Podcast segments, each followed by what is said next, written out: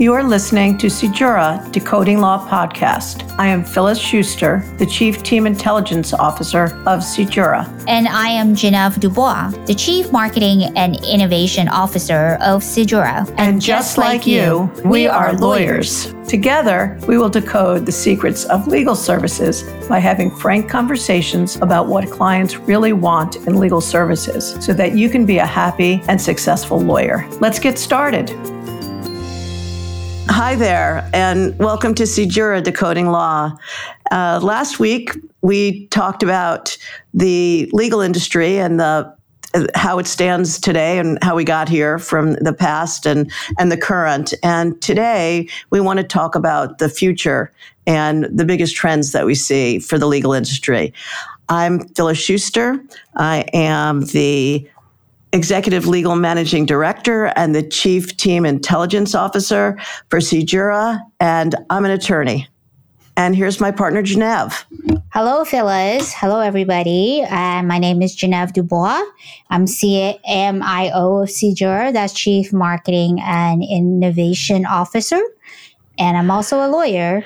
And just like last week, we continue have um, our very special guest, our good friend, and also our co-founder, Tony Alfonso, who is also a lawyer, to uh, be joining us today on uh, on our podcast. Hi, Tony.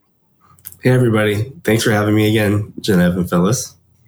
And maybe, Tony, you want to just kind of like introduce yourself a little bit again, um, since in case, you know, our listener didn't join us last week. Hey, Genev. Hey, Phyllis. Thank you very much for giving me the opportunity to join you guys on this fun journey of this, this Jura podcast. Um, I'm Tony Alfonso. I am a partner at Reed Smith, and a co-founder of SeedJura. And, and so Genev and Phyllis are my partners. Uh, my primary role at SeedJura is in law firm relationships, which is why I'm a, an attorney with an with a global law firm, and to help you know manage the cases for our clients that are suitable for a large law firm, and um, to get them the help they need. So I'm excited to uh, join everybody and be part of this conversation. I thought we'd start today by talking about what the biggest trends are and I think what we're finding is that there's more options and there's greater flexibility for both attorneys and clients. Genev, would you agree with that? I think that at least that's what both attorneys and clients want, right? I don't think that we're quite there yet. And I think to, in today's world, the options is still like we said last week is pretty limited for both the clients and, uh, and attorneys. And for clients' perspective, I think Phyllis, you know, you and I have been talking about it for last 10 episodes. But the last episode really with Tony's, you know, joining us, we explored from the attorney's perspective. And I think that moving forward, the flexibility and more option is the key of how the legal industry is going to develop. And from the attorney's perspective, I think attorneys nowadays do want to have more balance of life. Last week we mentioned that you pretty much one attorney did have to do everything and therefore when you go to on vacation you really don't have a vacation. I think in a newer generation and even, you know, even an older generation wants to live differently. Um, I think whole pandemic, you know, kind of wake a lot of people up and go, like, do I really want to live my life for the rest of my life like this, work 24 hours a day? And there are other industries you see a lot of contracting kind of jobs and gig work they call gig work now and to provide that kind of like you know flexibility and, and balanced lifestyle that a lot of i think attorneys are envy of and i think that is the trend that it can be moved forward tony what do you think yeah, absolutely. Absolutely. I think this is the one thing that is probably this and technology that are driving the changes in the legal industry the most. I do think this this trend of all attorneys, not only young ones, younger ones, um, wanting more option and flexibility in their lifestyle. And um, it's going to be interesting to see. I do think they have, you know, obviously remote work and how it fits into law firms is a, a huge topic of conversation of how that's really going to work out. I mean, I think most law firms now are are trending towards getting their attorneys to come back into the office at least a portion of the week. But you know how that's really going to happen in practice, I, I think we're it's still to be seen. But I do think this we all know as being, you know, current and former practicing attorneys that this option flexibility is not consistent with the client's goals, unfortunately. And it does create some type of conflict because at the end of the day, somebody's got to do the work. If the client wants the work done at an inopportune time, at a time when, you know, on the weekend, at night, you know, that somebody wants to have a boundary and not like be available during that time, it's really tough because the client, that's what they demand. And now we need to, you know, f- figure out somebody has to do that work. So it makes even harder if the younger attorney is not going to be available, then it puts more pressure on more whoever's client it is to kind of get the work done. So I definitely see that as an issue going forward that's going to definitely affect the legal industry. And I think that tension, I, I think Tony, you touch on a really important part of it is that tension is going to create a focus on pushing the legal industry in a different direction. So if you think about other industries, right, let's um, look at software industry. In the last 20, 30 years, software industry are evolving to standardization. Um, clients talks to client relationship team and work is being done by some other people in the background um, and what we see in that industry, there's a lot of specialization going on. Um, in the legal industry, the legal expertise is already specialized. You know, you have real estate attorney down to you have leasing attorney, you know, purchase and sell attorney, tax attorney. But what has not been specialized, I think, in the legal industry is their roles. You know, we talked about last week, every one attorney have to do everything. I think in order to achieve that flexibility and still have consistency to for the services that provide to the client and meet the client 24 hours needs is really about this specializing responsibilities of different attorneys and work truly as a team. So instead of like for example, instead of having one associate have to respond immediately 24 hours a day, 7 days a week, we can staff two associates, right? Two working attorneys who understand the similar, the, the, the matter, the work. And one is for seven hours, the other one for another seven hours. That's totally 14 hours. Um, in the software industry, there's some people work four days, you know, um, through the weekend and somebody work on weekdays and not through the weekend. And then they interchange. So and for clients, that actually work better because um, you get your work done and you get everything kind of coordinated. The client just want things to be done and to be done right. Um, so that I think the flexibility demand for flexibility for option will push um, kind of specialization, um, and and that's the trend that I think will push everything. And what do you think, Phyllis? I think the other trend uh, you, you mentioned the software industry because I think this is where it's uh, in many ways started or continued is outsourcing. So instead of looking at your one firm that you go to, for instance, for your legal services, that maybe what you'll consider is, well, is there an outsourced possibility? Can we contract with that second or the third lawyer for part of a day or for spe- even if it's not an ex- a specialty, it could just be routine work getting outsourced to make sure that the work is getting done. And the more routine we allow things to get by standardizing processes, even within the law, makes you better able to find third parties who could provide that service for a client so that both needs are met. The client's needs are met because their work is getting done, and the lawyer's needs are met because they're able to have better work life balance. And the law firms don't have to have five extra lawyers that might not be needed to, you know, every single day. This way, the third party can supply those extra services without the law firm having the economic burden of carrying all those people. So I think we're going to see this combination of gig work or contracting work or whatever and, and third party outsourcing in the legal field as well. And what does that mean, really, you know, Tony, you think about for training purposes, right?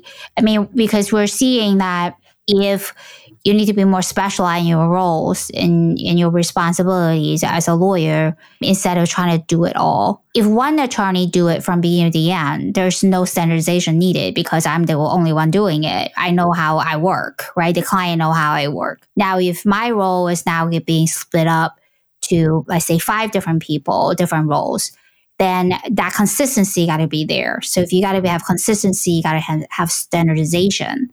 And one part of standardization in processes, you know, how is one going to pass on to the other? How all this coordinate together? So you got to have standardization of coordination um, and, and how you communicate with clients. But the other thing is like you also have to standardize how to train different attorneys at different roles, different professionals at different roles. Um, Tony, what do you think about the the whole training aspect of it? Yeah, I do think that law firms are coming more and more focused on raising their level of training. That it's you know become a, a, most senior lawyers don't have the time they don't want to spend the time to take on that responsibility that was usually the responsibility of you know you worked in a law firm big or small you had a, more work that you needed. And then somehow you would you know you would they would hire an associate that would be primarily dedicated to you that you can then train and you have responsibility for to make sure they get hours make sure they get training. And i do think law firms are are hugely moving away from that because I think it's now more associates being hired for a department for a specific, you know, maybe an office, you know, to interact with a number of different partners to make sure that their, you know, plate is full and they're getting kind of a wide range of different people they're working with. But I think that puts the pressure on the law firms to standardize training, you know, to make it to where there's and technology with podcasts and, you know, webinars and things you can record.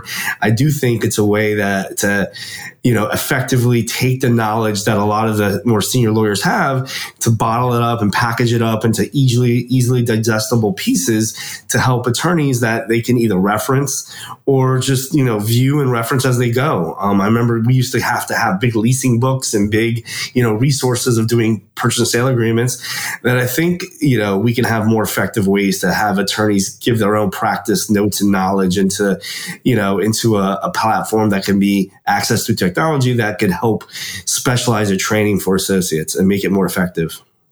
Yep. And all this is really back to again flexibility, right? If you have standardized training, now your associates can have flexibility and options in terms of when they want to get trained, what they need to get trained at what level.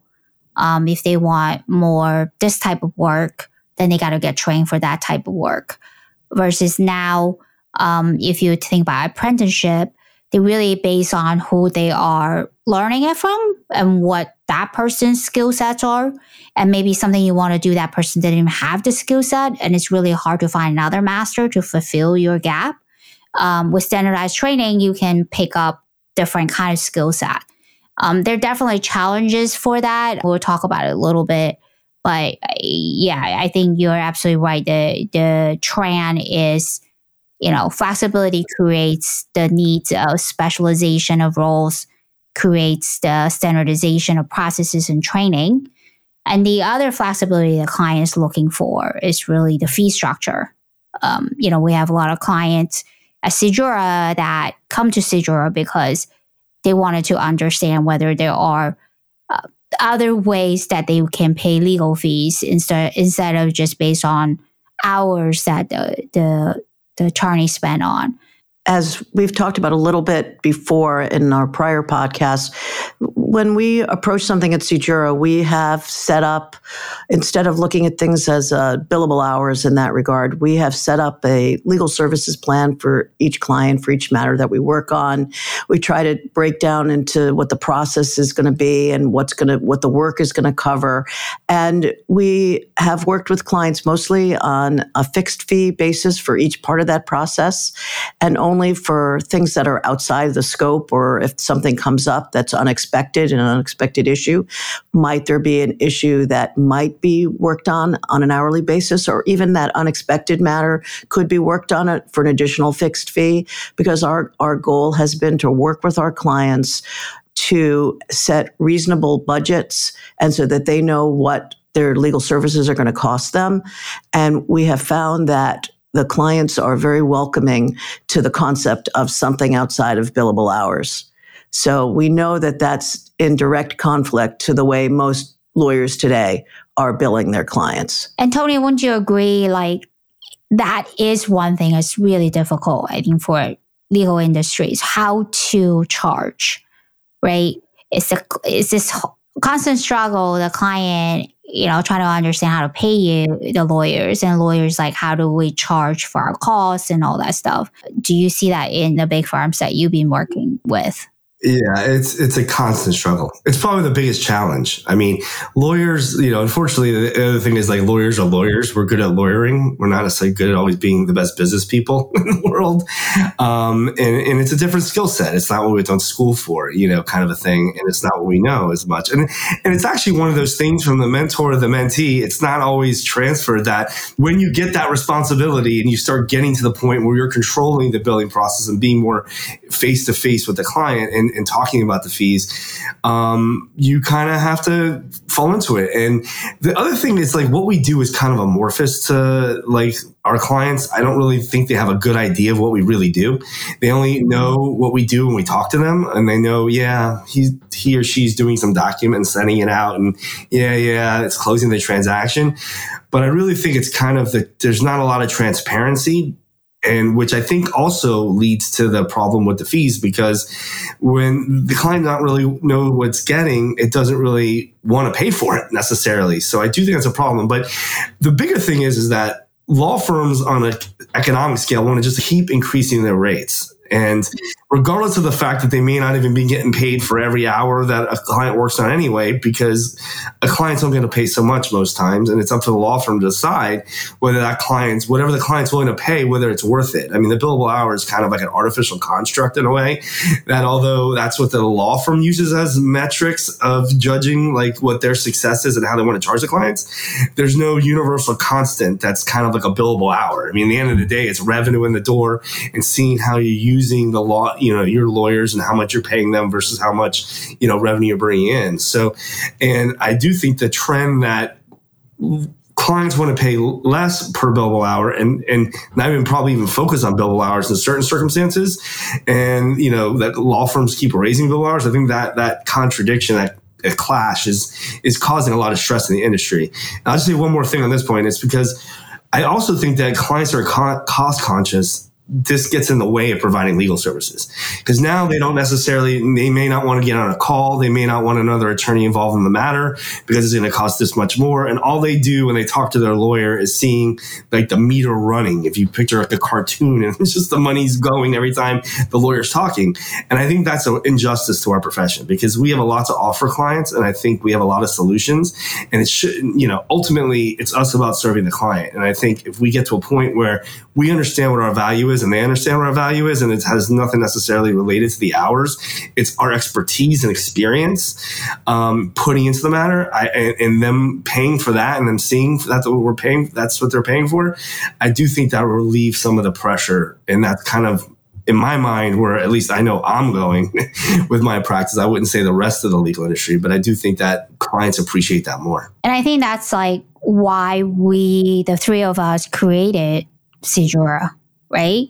Um, is to try to find a different way of looking at a legal business and actually looking at it like a business and not just like a club or some the client always feel like I can only work with one attorney and they do everything.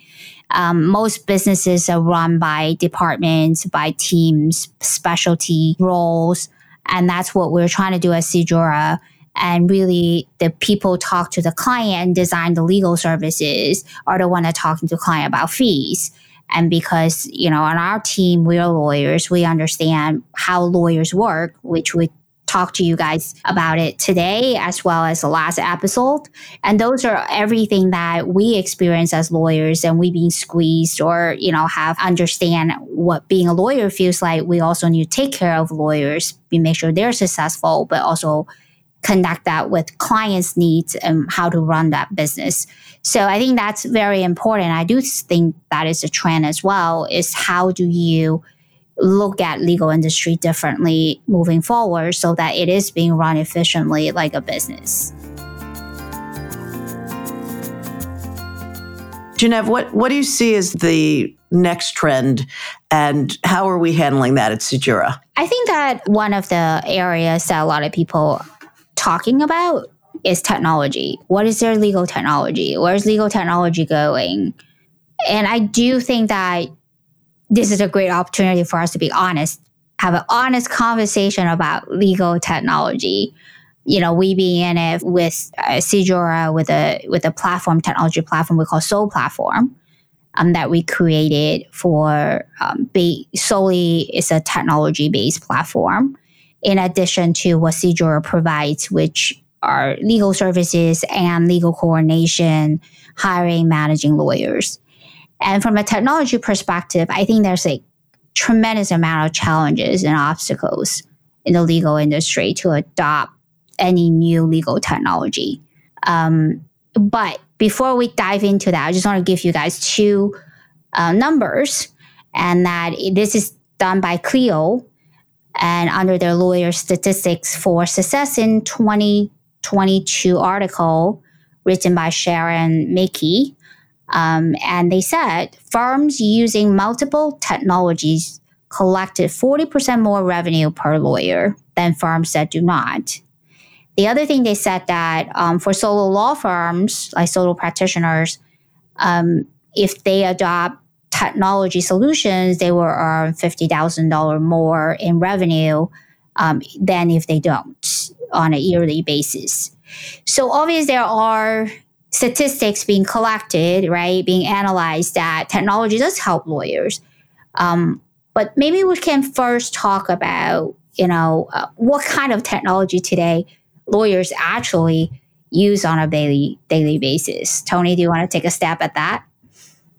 Sure, I would say uh, the the cornerstone of every lawyer's uh, day is a healthy dose of emails everywhere, um, with various attachments and, and things uh, asking them to respond and handle various legal services. So I think so. There, I, I, would say like core technology would be like Microsoft Outlook or whatever email client they're using, and then extended from there is is kind of word pro- word processing, whether it be uh, you know, typically Microsoft Word or Google Docs. So you have the documents and you have kind of the, the, communication.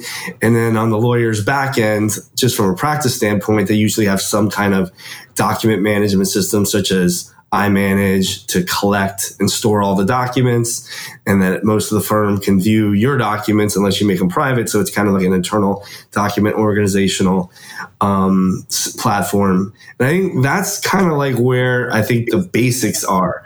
I think some firms are a little bit more cutting edge, have some type of cloud based storage where they share some type of cloud storage with a client for the documents that they are producing for the client that the client can maybe look at so they don't have to save them on their own folder. But in my experience, I think that's kind of the extent of what they're doing. And layered on top of that is, you know, various types of data security that's supposed to be enacted, which quite frankly, I'm not really sure as always, you know, emails and emails are not really encrypted. You know, the attachments are not really encrypted. And I think that the reason they're not is because the barrier to the encryption and having every, all the recipients sign in and log into a specific platform to see the email is just like non-workable.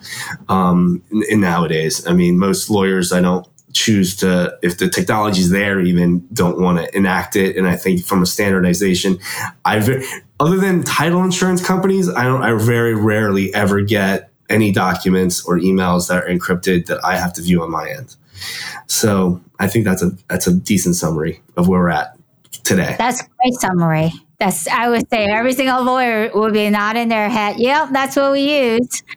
And and from a client's vi- view is like there's emails from from my attorneys. There's 50 100 page word documents you know that's pretty much um, what they what they feel like so phyllis maybe you can dive in a little bit of what today's technology that lawyers uses um, or they use that what kind of um, working environment that creates.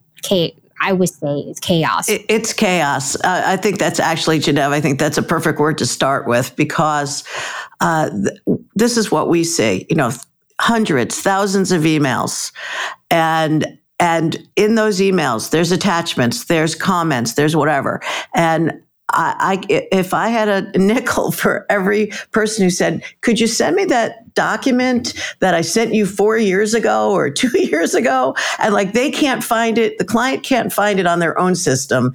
They re, they know they talked to me about it, but they can't find it. So then I have to go if I'm using the you know, what I would say traditional technology. I'm literally searching emails for things, trying to find them. And then, of course, you know, the, this concept of it being a paperless world, you know, those emails have strings and documents and they go on for pages and pages and pages. You just can't find anything. So that chaos and not being able to find stuff, whether it's something the client told you or something you told the client, trying to find that, that's chaos. Trying to find the document or backup or information that you need to create a new document. That's chaos.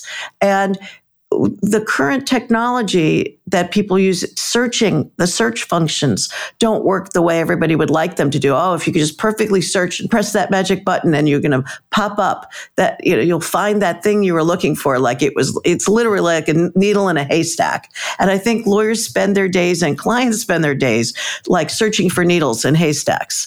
And it's just a lot of wasted time a lot of wasted energy a lot of frustration. For lawyers, it's probably equals a lot of lost sleep too, because you're like thinking, oh no, I, I forgot this or I, I can't find that. And, you know, and, and, and, we believe it or not, we do worry about those things for ourselves and for our clients. So I just think it's chaotic, Genev. And I think the mass of emails and the inability to find things is probably one of the biggest issues. And whenever I mention the fact that SeedJura may be a, a place where we can organize and help clients be more efficient and, and be able to run their businesses and lawyers run their businesses in a much more efficient manner. People like, yeah, yeah, I want to know what it is. So I, I, think that's always the quick reaction I get. Show me how I can do that. And a lot of that's rooted from emails were never designed as a document storage and management system. Emails were created no different than text messaging that we use it today on our phone. And that's really to the limitation of, of how email should be used. And if you're trying to use it as a storage space and manage of your documents, that's where chaos comes in. I, and I think that a lot of lawyers can totally feel our pain, that what we describe. A lot of clients can feel it. So then, Tony, why? What have you heard from lawyers that why it's so difficult for them to adopt technology? I mean, there are certain solutions out there. It's not like there's lack of total lack of solutions. It's not like it's blank of technology. There are certain technology companies that produce some sort of legal solution uh, technology platform. Tony, why do you think that is so difficult for lawyers too? Well, I think part of the problem is that using technology is sometimes just focused on the wrong thing. That is, it's, about processes, not necessarily technology. And if fitting a technology into a process doesn't necessarily work. In, in, in all the technology rollouts that law firms do, it's like a top down approach. Like IT people, people in their technology division that may or may not be lawyers, ex lawyers, may not know anything about, you know, what their work daily workflow processes are. Regardless, forget about like you have a whole section of the firm that's litigation and one section that's more transactional that have kind of different needs. Um, then they pick a technology, they start trying to roll it out, beta test it with some of the lawyers, and it goes back to the billable hour and the focus, right? No, lawyers get paid not for you know, using technology effectively, they get paid by billing hours. And right now they feel like I can send an email, it's off my plate. I don't care what happens. It may be totally inefficient. I mean, nobody's going to say like, do you love email? And like, you know, nobody's going to tell you yes. Like, like it should be pretty easy to supplant email as, as it's being used today because I don't think anybody likes the number of emails they get. And now we're getting more text messages on top of emails. So not only having a bunch of text text emails. Now we have a bunch of text messages because I do believe email is like, I think Genev's right. Email is like really just an extension of what a text message should be. But now client, we get so many emails, we don't even check our emails. So now clients text us on our phones, which is becoming double chaos, right? If there's such a thing. So, so it's, you know, going back to why I look, so to get, it's like turning a battleship to get a lawyer who's not focused on their process. That's just what they do every day. They may or may not have ever like looked at first principles and thought about, hmm, is there a reason why I do things this way, right? They know they just do it repetitive, you know, rinse, wash, rinse, repeat every day, like spit a bunch of emails, build some hours. That's how like the, the, the machine keeps rolling. And nobody's taking the time to sit down and think about, well, maybe what I did, you know, five years ago with technology today and with what's going on and what our clients needs, maybe that needs to change. You know, maybe I need to change how I deliver my legal services because in the end, that's, you know, that's what I'm doing. And, but nobody's incentivized to do that. And until other things start taking over that because the legal technology itself is not going to take over anything, right? That's just a tool for lawyers. So until law firms and lawyers really understand that, look, you know, we're at an inflection point in our our, our, our, our industry, right? You know, it's like we have remote working now. We have all these things that are forces that are at play, kind of chaotic things going on. We need to get control of the one thing we can control, and that's how we provide our legal services. That's the only thing a law firm can really control. And and using technology in a smart way on top of that kind of innovative thinking of first principles, let's think about what we're really doing, what we're trying to do, and how the best way to do it, I think is the only way to kind of like change lawyers' perspective and get them to kind of look at looking at adopting a new way of doing things that get away from email. Because email that's like the primary my primary goal in life is to figure out how to get away from email. And obviously using so is is is, is way, one way to do it. But using uh, platforms that you can you know having different types of communication streams other than just sending emails with you know word documents is definitely the future because nobody wants to be getting a thousand emails a day anymore. Yeah exactly. I think you summarize it really really well. Um, you know, Phyllis, if you recall one time we saw a comment from um, a bunch of attorneys talking about ad- adopting te- legal technology. What was one that, you know, you and I really looked at and go, wow. Do you remember what, what she what that person said, really? The lawyer said why it's so hard for them um, not just her, but you know, like a bunch of them said it's really hard for them to adopt legal technology. I think the biggest reason was because they couldn't bill for their time and they couldn't stop they couldn't bill for the time to learn it. They couldn't, you know, they couldn't uh, bill the client for the cost to implement it. And I think one of the other points was by the time the law firms got around to putting in new technology, there was some better technology already out there because it took so long for the firm to approve the new technology and even just to roll it out. So for all of those reasons, is like I'm never going to do that. That's not me. I mean, this is what the person says. We're not. We're not going to do it. I can't bill for it. I can't recover it. Why why should I? One other point real quickly if I can. You know, also nobody wants to be the first one right? When you're in the law firm, like it, there's a certain fluidity to going with the flow, right? It's like everybody does this. This is kind of like our best practice by default, I guess. And, you know, it's really hard for one person to take it on themselves to say, I'm going to put this time in. I'm going to, I'm going to, this is what my, what my goal is from technology. I'll give up some billable hours. I'll make this investment. And, you know, I, I, I don't think that there's a real incentive for people sticking their head out in that way. And I think that does result in kind of status quo. That's why change doesn't happen until, you know, something really bad happens and then people really have to change, right? And the, the other thing is that lawyers is very risk averse, you know, like you said, and they don't want to be the first one to change. But what if they change and now they're taking a risk? And something went wrong and they go like they be blamed on so it's totally understandable you know everything that we describe here why legal technology is so difficult to be uh, adopted by law firms and lawyers. And there, everything we discussed last week and this week combined together is really the reason. And so at SeedJura, what we are focusing on developing legal solutions is focusing on three parts. Um, most importantly, is processes. You know, if you look at banks and look at financial institutions, they've been focusing on their processes since the 70s and how to apply technology to those processes. Where legal industry haven't had that need, and really now there is a need um, moving forward with you know all the trends we've been talking about.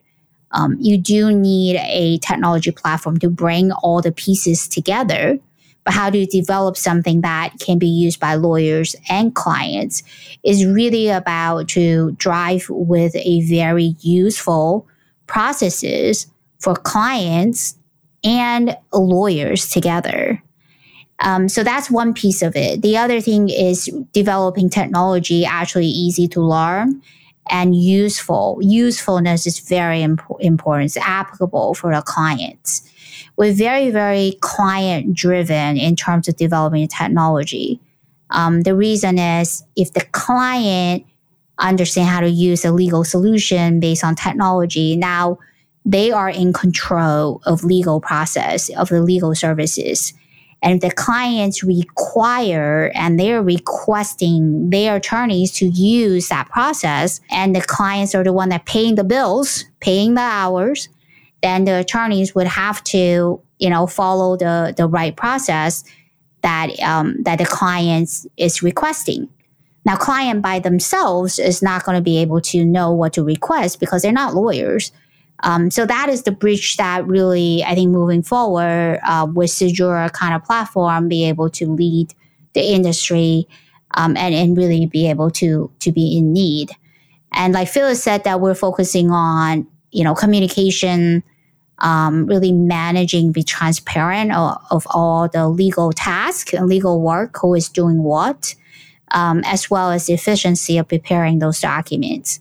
And that's where you know what we're focusing on, but really the, the technology part of it, eventually, um, sooner or later, it is the future of all the industries, you like it or not. So before we close, um, maybe you know we just go around and and each of us can say you know what's the major obstacle in the legal industry that you see, and what's the most positive thing that you feel like in the development of the legal industry? I think probably for me is just change is very difficult. I think I think the biggest obstacle in my mind is people's inability to to think change is good. Uh, change is scary. Change change gives people like feeling of like not being in control. And what they're not seeing is that change can also bring a lot of opportunity and a lot of uh, new things that can make people's lives better. So I think I think that's a big obstacle. There's that change has this, you know, inherent scariness to it. So I think that's and lawyers, you know, are afraid of change, and clients, you know, are trying to push for change, but they don't know. So I think I think that's for me. I think uh, that fear of change is is is I think one of the major obstacles. I agree 100 percent with Phyllis, um, but I do think probably the most structural obstacle is the billable hour. I think the economic model, it's not the billable hour per se, but it's the economic model of law firms to put the focus of gaining like a, a tangible return of money on every hour a lawyer spends in a day is not the right way to run a business that there has to be a different kind of mix to allow not only lawyers that have different skill sets to be able to express themselves creatively in a way that brings real value to law firms business. But to really think about how we want to practice law as as lawyers and how how we want to collaborate as you know with as a, members of a firm to be able to really think about how to provide our clients with the best services possible. And everybody talks about that in a way but we all, a lot of us, you know, if lawyers are honest with each other, you know, we're, we're all sitting down and billing hours. And the, and the, and your, one of your listeners comment about how they don't do this is because it's not billable. It's, it's totally true. So I do think the billable hour and changing economic structure to incentivize lawyers that have creativity. Maybe there are some lawyers that should just focus on billing time because that's what they're good at. They maybe have a super specialty. They get a lot of hours, but there also is a lot of room for younger people, experienced attorneys to think about about how we can provide legal services in a better way and how to use technology and innovate to, to just change the industry for the better for clients and for the lawyers. Yep. And uh, I would say the major obstacle in the legal industry is there is this visible gap between the understanding what the clients understand of legal services where versus what lawyers, how lawyers provide legal services. And that gap, you know, I think Phyllis and I um, explore that in the first 10 episode. And, you know, with Tony joining us last one and this one, we kind of like feeling some of the insights, you can see where those gaps created.